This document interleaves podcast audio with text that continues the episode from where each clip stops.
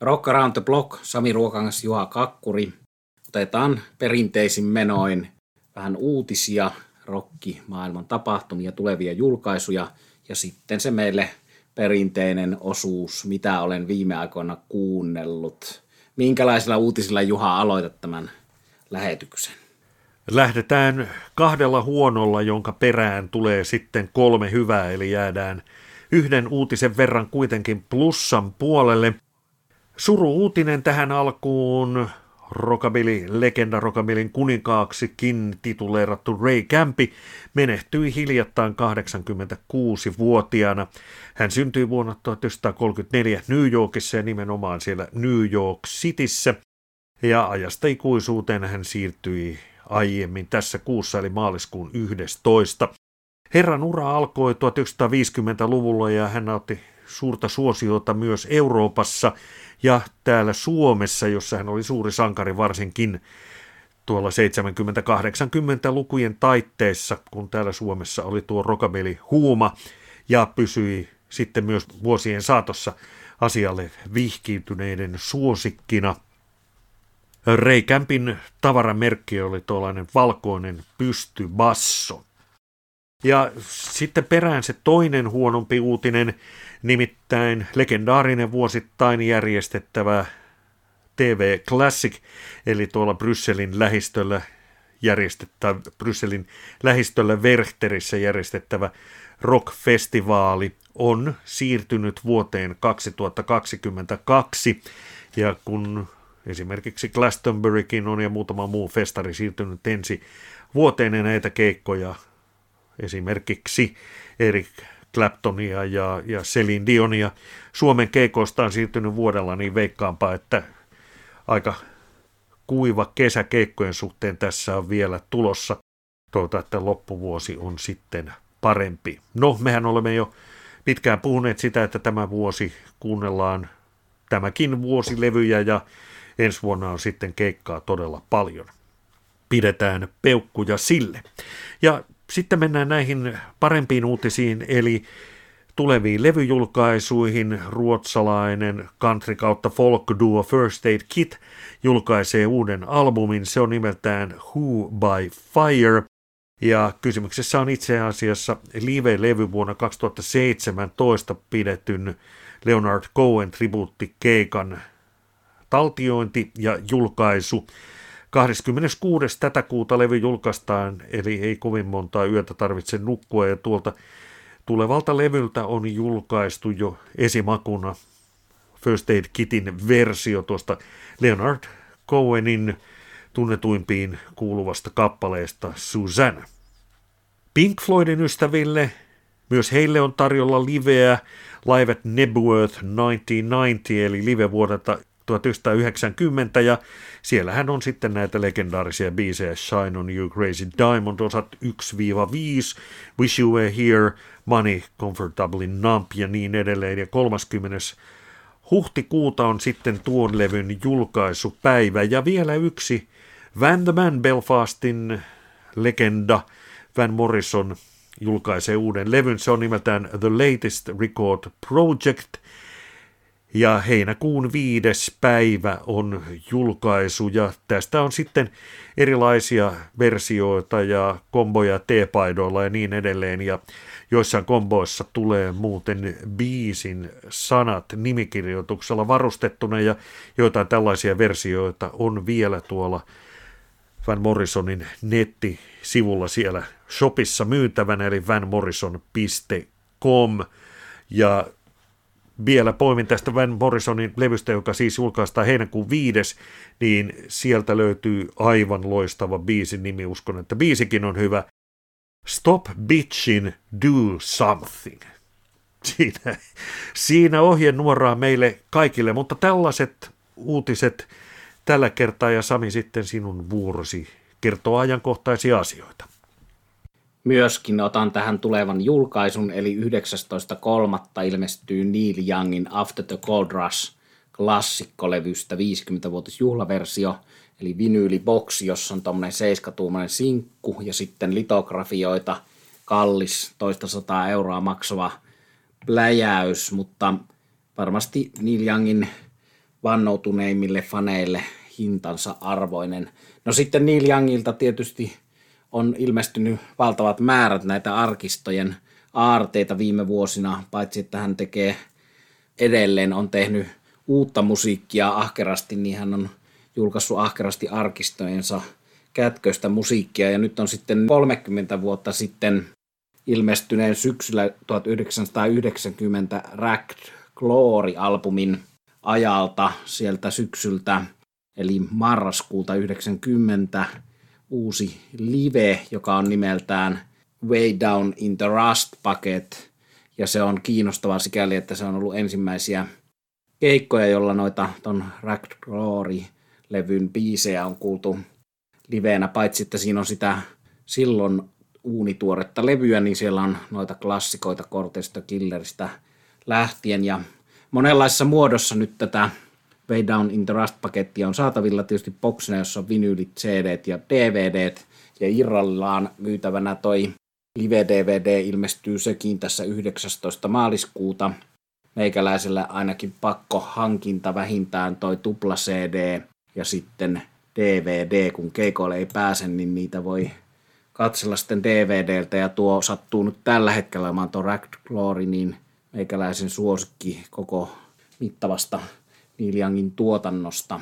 Eli se on niin valtava tuotanto erilaista musiikkia, mutta tuo kolmekymmentä vuotta vanha levy on se, jos mun pitäisi nyt joku tähän ottaa ykkössuosikiksi Neil Youngin ja Crazy Horsesin tuotannosta, niin se olisi toi, toi levy kaikessa raivokkuudessaan, ja sitä raivokkuutta on näytteiden perusteella myös tuolla syksyllä yhdeksänkymmentä äänitetyllä livellä, eli Way Down in the Rust Bucket, Neil Youngin live yhdeksänkymmentä vuodelta, ja tietysti ei pelkkä Neil Young, vaan tuo äärimmäisen kiinnostava ja kova Crazy Horse-bändi siinä taustalla. Toisena uutisena tämä meidän kovin usein podcastissa esille nostava Mick Fleetwood and Friends-konsertti Celebration of Peter Green's Music, jossa Juhan kanssa olimme paikalla, ja se oli noita viimeisiä mittavia konsertteja ennen kuin koronan takia isot konsertit lopetettiin, niin nyt sille on saatu taas uusia julkaisupäiviä, eli kahdeskymmenesneljäs neljättä huhtikuun lauantaina siitä on nähtävissä striimattu versio netissä, eli no, elokuvateatteriesitykset on jouduttu koronan takia siirtämään striimauksiksi, mutta joka tapauksessa meille paikalla olleille ja muutenkin ton Peter Greenin faneille niin ilouutinen, että tämä julkaisu lähestyy, ja fyysisissä formaateissa se on saatavilla sitten tuossa vapuksi, eli kolmaskymmenes huhtikuuta. Toivotaan, että tämä ei tästä enää lykkäänny, kun se on vuoden lykkääntynyt alkuperäisestä julkaisusta, mutta pienenä kertauksena, eli siinä tosiaan Peter Greenin musiikkia Mick Fleetwoodin johdolla soittivat Billy Gibbons, Steven Tyler, David Gilmour, Kirk Hammett, John Mayall, Christine McVie, Jeremy Spencer, Jack Starkey, Pete Townshend, Bill Wyman, Neil Finn, Noel Gallagher, eli kovaa porukkaa. Ja tästä myös tämän julkaisun lähestyessä Mick Fleetwood antanut haastatteluja, joissa hän on kertonut muun muassa semmoisen mielenkiintoisen faktan, että David Gilmour, eli Pink Floydin kitaramestari, kun on esiintymistä jo lopettanut, niin oli puolitoista vuotta, eli kahdeksantoista kuukautta miettinyt sitä, että lähteekö hän tähän konserttiin esiintymään. Lähti hän sitten lopulta, koska Juhan kanssa hänet nähtiin siellä soittamassa tuo Owellin tuommoinen instrumentaali keskiosuus ja sitten Albatros-biisi siellä kokonaan, ja se oli tietysti ainutlaatuista ikimuistosta. Rockin historiaa kirjoitettiin siinä, kun David Gilmour niitä biisejä soitteli, mutta oli tosiaan kahdeksantoista kuukautta kestänyt tämä prosessi, jossa David Gilmour oli sitä mieltä, että hän ei pysty tekemään kunniaa näille biiseille, ja sitten Mick Fleetwood oli puhunut häntä ympäri, että kyllä sinä pystyt, että sulla on varmasti annettavaa näille, näille biiseille omalla kitaroinnillasi, ja se lopputulos on nähtävillä nyt sitten näissä tallenteissa kolmaskymmenes huhtikuuta alkaen. Ja sellainen asia tuli mieleen, että kun siellä oli Bill Wyman, niin alleviivaan sitä, että tästä saadaan nyt sitten se tämän podcastin Rolling Stones-yhteys varmistettua.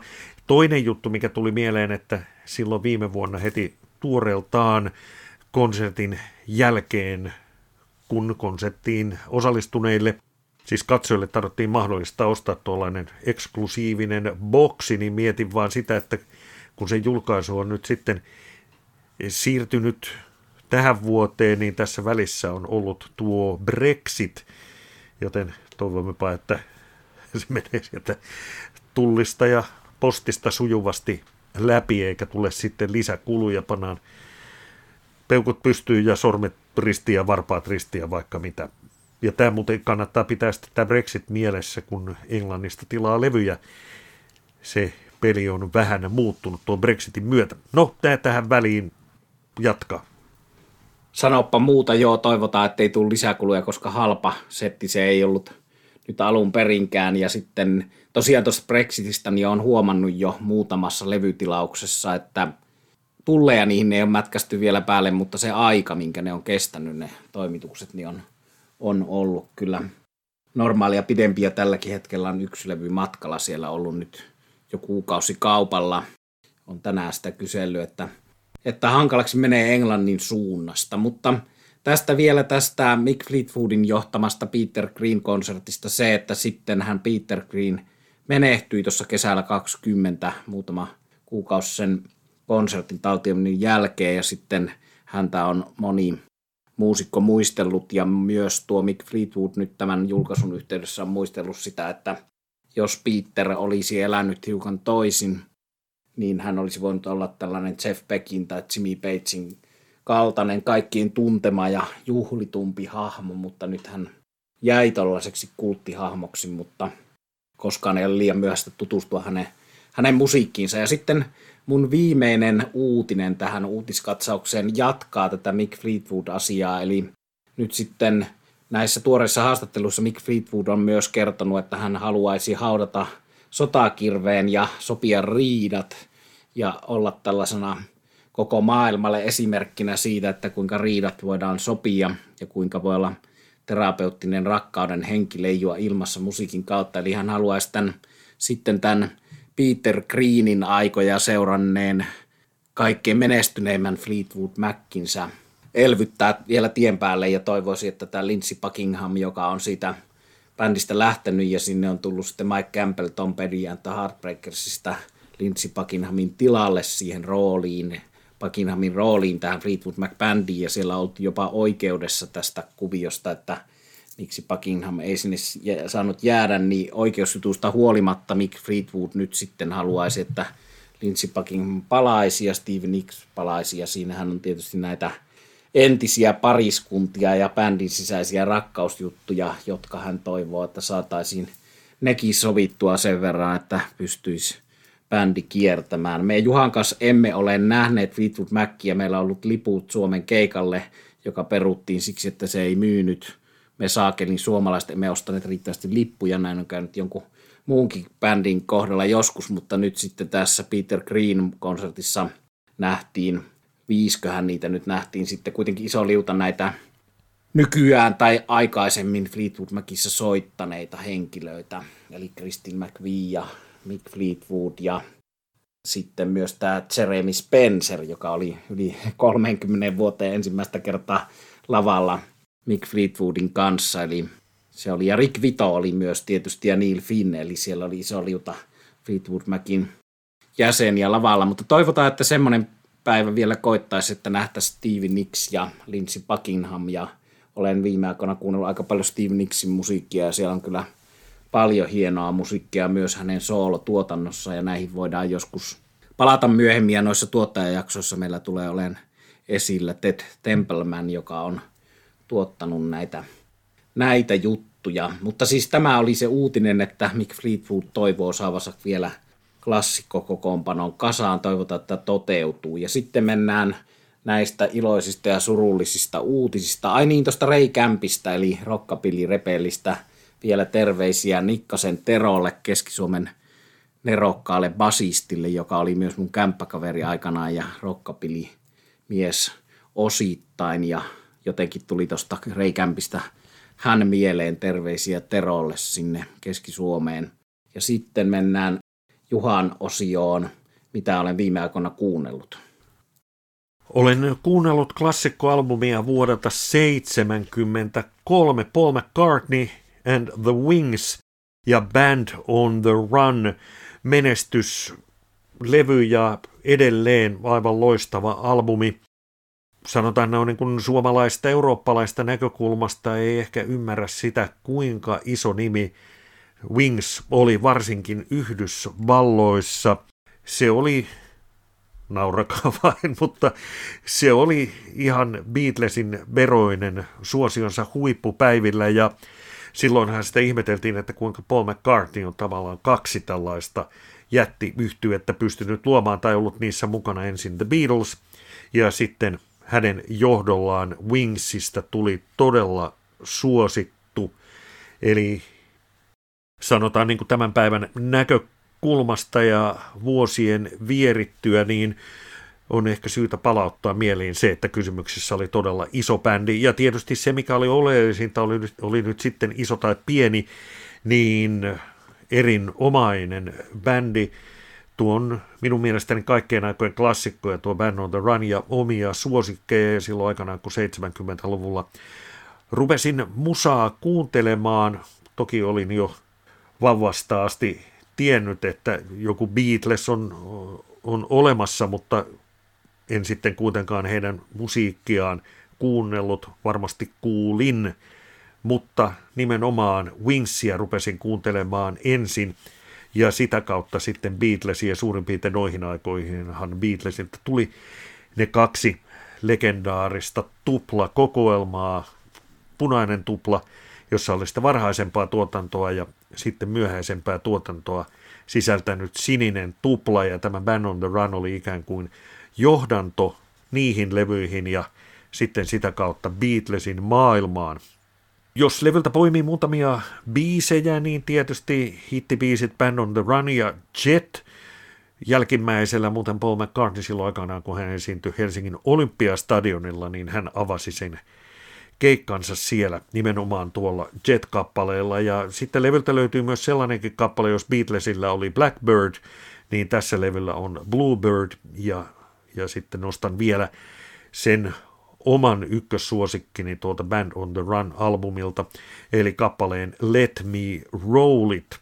Ja Paul McCartney siis tietysti yksi yhtyeen jäsenistä, ja kuten sanoin, niin hänen kohdallaan tällainen tuplajättipotti toteutui, ensin Beatles, sitten Wings, ja yhtyeessä oli sitten toinenkin, en nyt ihan Beatles-suosioon yltänyt, mutta Denny Laine oli aluksi Moody Bluesissa ja sitten Wingsissä, joten myös hän oli kahden merkittävän yhtyeen jäsen. Ja kolmas virallinen jäsen Wingsissä oli sitten Paul McCartneyn Linda-vaimo, nyt jo edes mennyt valokuvaaja, menestynyt erinomaisesti sellaisena.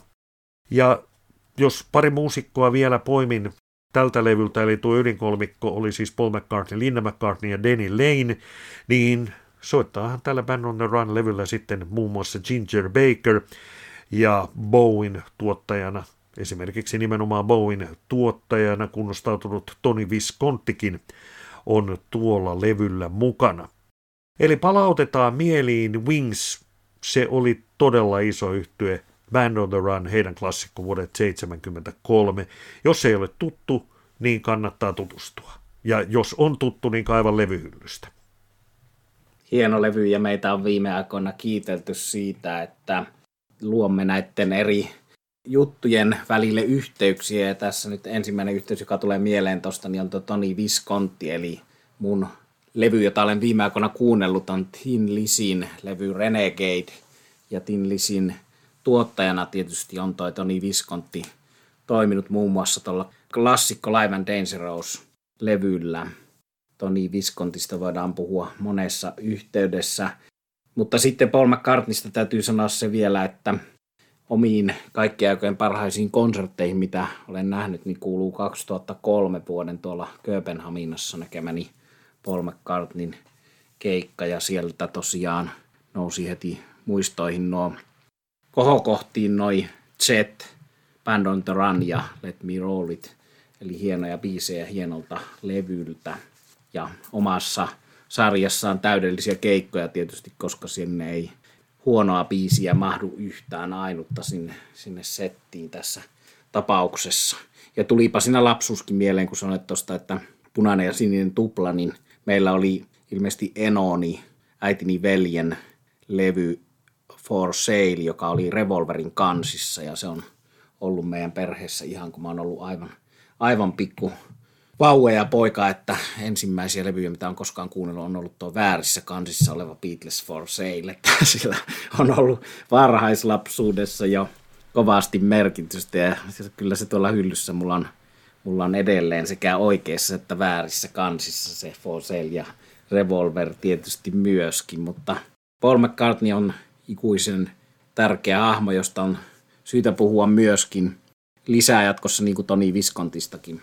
Mutta nyt tämä mun oma valinta levyksi, jota olen viime aikoina kuunnellut, eli ton viime vuonna ilmestyneen hienon Rock Legends-boksin, joka oli lähinnä ennen julkaisematonta materiaalia Thin Lizzyltä sisältävä massiivinen hieno boksi.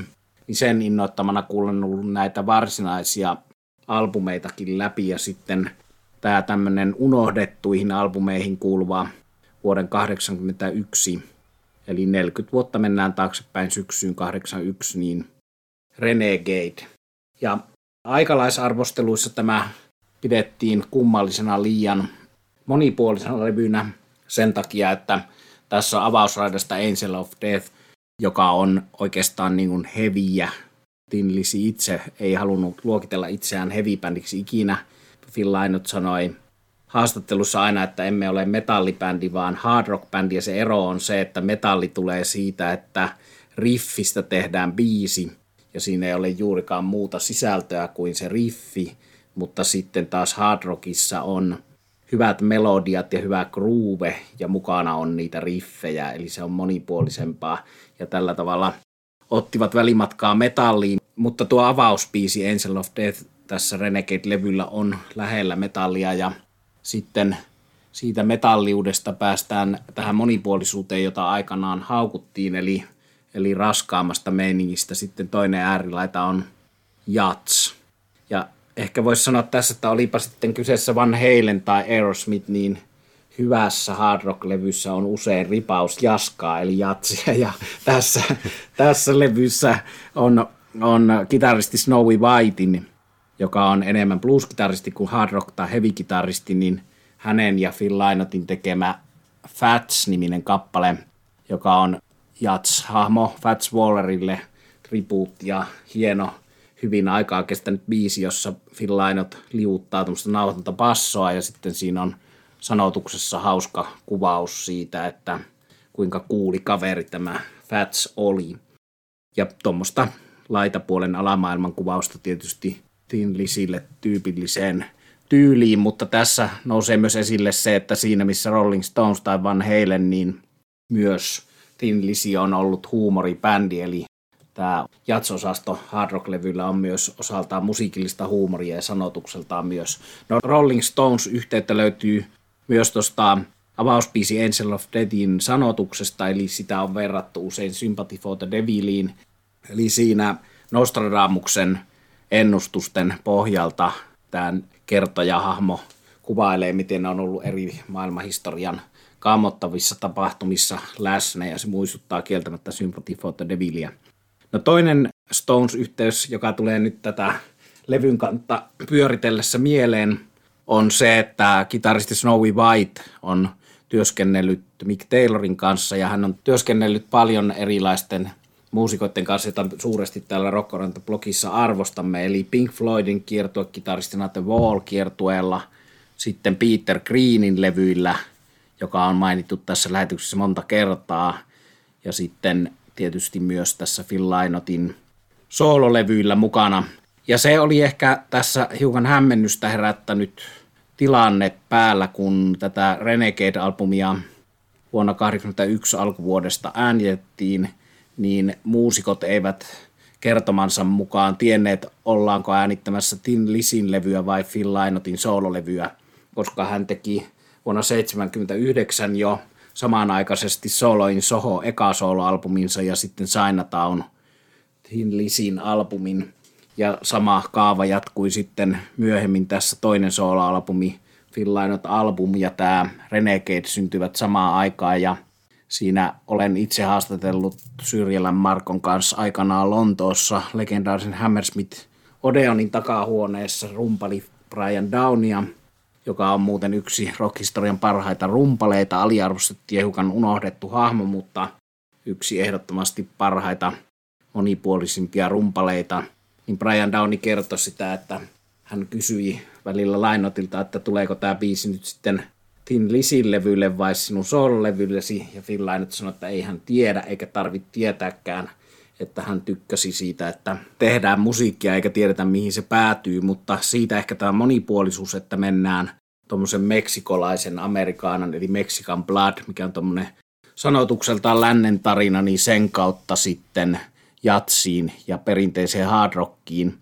Sitten mä nostan tämän kaksituhattakolmetoista ilmestyneen Andy Piercen ansiokkaasti uudelleen masteroiman C D-version esille sikäli, että vaikka tämä nyt olisi hyllynäisenä alkuperäisenä hienona vinyylinä sieltä kahdeksankymmentäyksi vuodelta, niin suosittelen tätä kaksituhattakolmetoista vuoden versiota sikäli, että täällä on sitten lisää biisejä. Täällä on tuo sinkku, jossa on Rock Pile-yhtyeen, eli siinä oli muun muassa Nick Lowe ja Dave Edmunds, niin biisi Trouble Boys, joka ilmestyi sitten Dave Edmundsin nimissä, vaikka se oli käytännössä Rock Pilen biisi, niin siitä Thin Lizzyn cover Trouble Boys, hauska tollainen Rock Pilen tyyppinen rokki, ja sitten sinkun toinen puoli yhtä lailla upea biisi, eli Percy Mayfieldin Blues Memory Pain, ja siinä tommonen pidäteltyä voimaa ja raivoa sisältävää Snowy Whitein blues-kitarointi pääsee oikein oikeuksiinsa, ja tämä kappale hienolla tavalla ennakoi sitä, kuinka sitten tuossa vajaa kymmenen vuotta myöhemmin Gary Moore, entinen Thin Lizzy-kitaristi, alkoi tekemään bluesia ja bluesrockia, mutta sitä oli tehnyt ihan samalla tyylillä jo aikaisemmin Thin Lizzy tässä sinkun B-puolella biisissä Memory Pain. No se, minkä nostan tästä vielä tästä albumista esille, on tämä tietty surumielisyys ja itsetuhoisuus, mikä näissä sanotuksissa on. Ja mä lainaan tässä kohtaa kirjailija Martin Popoffia, joka on paljon rockmusiikista, sateenrockista ja varsinkin heavy rockista kirjoittanut. Eli hän sanoo näin vuoden kahdeksankymmentäyksi Renegade-albumista. Kokonaisuutena levy on mitä runollisin ja melankolisin mestarillinen katsaus huumeilla toimivan bändin ytimeen ja sieluun. Bändin, joka ei koskaan pelännyt tarkastella realistisesti ihmiskuntaa, elämää ja siihen kuuluvia epäonnistumisia ja epäsuosioon joutumisia. kymmenen kautta kymmenen pistettä. Tämä on unohdettu klassikko. Eli tällaisia näkemyksiä löytyy, jotka ovat sitä vastaan, että tämä olisi jotenkin huono albumi, ei missään nimessä, mutta vähän parhaita Thin Lizzy-albumeita heikompi levy on sitten johonkin muuhun verrattuna kymmenen kautta kymmenen pistettä. Mutta sitten toi surumielisyys ja tietty itsetuhoisuus, mihin viittasin, niin sehän on tullut useimmissa sanotuksissa Thin Lizzyn uralla esille, ja siinä on tietysti se, että Phil Lynott oli yksi rockhistorian parhaita sanottajia. Välillä sanotuksessa saattaa olla huumoria, mutta sitten siellä on myös tuommoista pahaenteistä omaa elämän kerrallisuutta. Eli ton Thunder and Lightning viimeiseksi jääneen Thin Lizzy-levyn viimeinen biisi hän kertoo siitä, kuinka lauletaan äidille, että minä pelkään kuolevani sydänkohtaukseen, ja isälle, että pelkään juovani itseni hengiltä. Ja kun sitten vuonna tuhatyhdeksänsataakahdeksankymmentäkuusi tammikuussa Phil Lynott kuoli, sydän pysähtyi, niin kuolin syynä oli verenmyrkytys, keuhkokuume, vaurioita sydämessä, maksassa ja munuaisissa. Taustalla oli heroiniriippuvuus ja alkoholismi, ja näistähän, näistähän näissä biiseissä laulaa. Ja myös tässä Renegade-albumilla Leave This Town ja It's Getting Dangerous sisältävät suoria viittauksia näihin, näihin ongelmiin ja siihen, että nyt pitäisi lopettaa bisnesten teko tässä kaupungissa ja alkaa huolehtia itsestäni, häipyä muualle.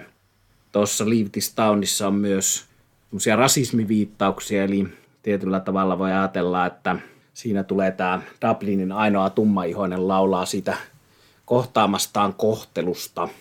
Eli unohdettu, aliarvostettu levy, joka on kestänyt aikaa hyvin, erikoinen albumi, monipuolinen Ja tuo Renegade-nimipiisi täytyy vielä nostaa esille, eli sen idean Phil Lynott sai siitä, että hän näki jonkun itseänsä keikkapaikalle hotellista vieneen minibussin ikkunasta henkilön, joka oli ilmeisesti Thin Lizzy -fani, eli hänellä oli tuommoisessa farkkuliivissä Motorheadin selkämerkki ja sitten siinä yläpuolella Thin Lizzyn selkämerkki ja sinne oli tussilla kirjoitettu, että Renegade. Ja sitten siitä Albert Camusin kirjan lisäksi, jota Phil Lynott parhaillaan luki, niin hän sai idean, että meissä jokaisessa on tämmöinen Renegade, jokainen on omalla tavallaan kapinallinen sisäisesti ja kirjoitti kappaleen, ja joka kertoo myös siitä, että kuinka ihminen voi olla ylpeä omasta erilaisuudestaan ja vaikka on tuhansia rakastama suosikki, niin samalla kamppailee omien paheidensa ja ongelmiensa kanssa ja sitten siinä viitataan siihen, että sisimmässään itkee ja tuntee tuskaa.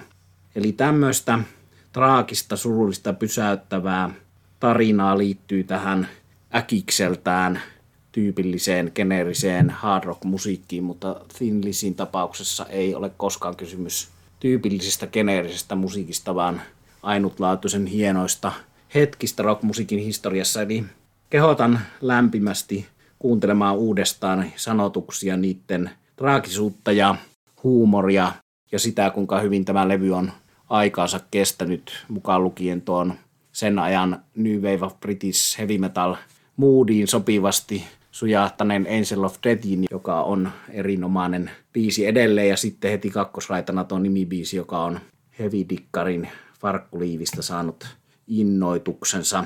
Ja siellä on myös Setsetopin innoittamana, joka Lynottin mukaan oli silloin hänen suosikkibändinsä, tuo Leave This Townin musiikillisesti on kunniaosoitusta Setsetopille. Eli monenlaisia mielenkiintoisia viittauksia löytyy tästä, ja tosiaan se oli toinen ja samalla viimeinen albumi, jolla toi kitaristi Snowy White soitti. Eli kuten aikaisemmin sanoin, niin Snowy White oli monessa hyvässä jutussa meitä täällä podcastissa monella tapaa kiinnostavassa jutussa Pink Floydista Peter Green ja Mick Taylorin niin mukana, eli kiinnostava hahmo sinällään tuo Snowy White. Ihan koko hänen soolotuotantoa en missään missä tunne, että ehkä pitäisi alkaa tutustumaan Peter Greenin matskut, ja kyllähän mulla muutama hänen soololevyistään on, ja niistä vielä kaksituhattaluvun alkupuolella Bluesnyssiin, kun olin siellä päätoimittajana, niin tuli näitä Snowy Whitein levyjä, ne oli aika aika hyviä, mutta livenähän me ollaan moni nähty hänet myös Roger Watersin kitaristina, eli paitsi että oli Pink Floydissa, niin hän on soittanut sitten näillä Roger Watersin kiertueilla Suomessakin siellä kitaristina. Tämmöinen selitys tällä kertaa, ja Thin Lizzy on suuri rakkaus, niin kuin huomaatte, ja ihmisellä on hyvä olla tällaisia ikuisia suuria rakkauksia. Niitä mahtuu ehkä muutama muukin kuin pelkkä Rolling Stones aina jonkun, kuten minun sydämeeni, mutta Thin Lizzy on yksi niistä rakkauksista, ja olen siitä ylpeä ja iloinen tänäkin päivänä. Kumpikin edellä mainituista Rolling Stones ja Thin Lizzy kuuluvat siihen joukkoon artisteja ja yhtyeitä, että ei heistä voi liikaa puhua.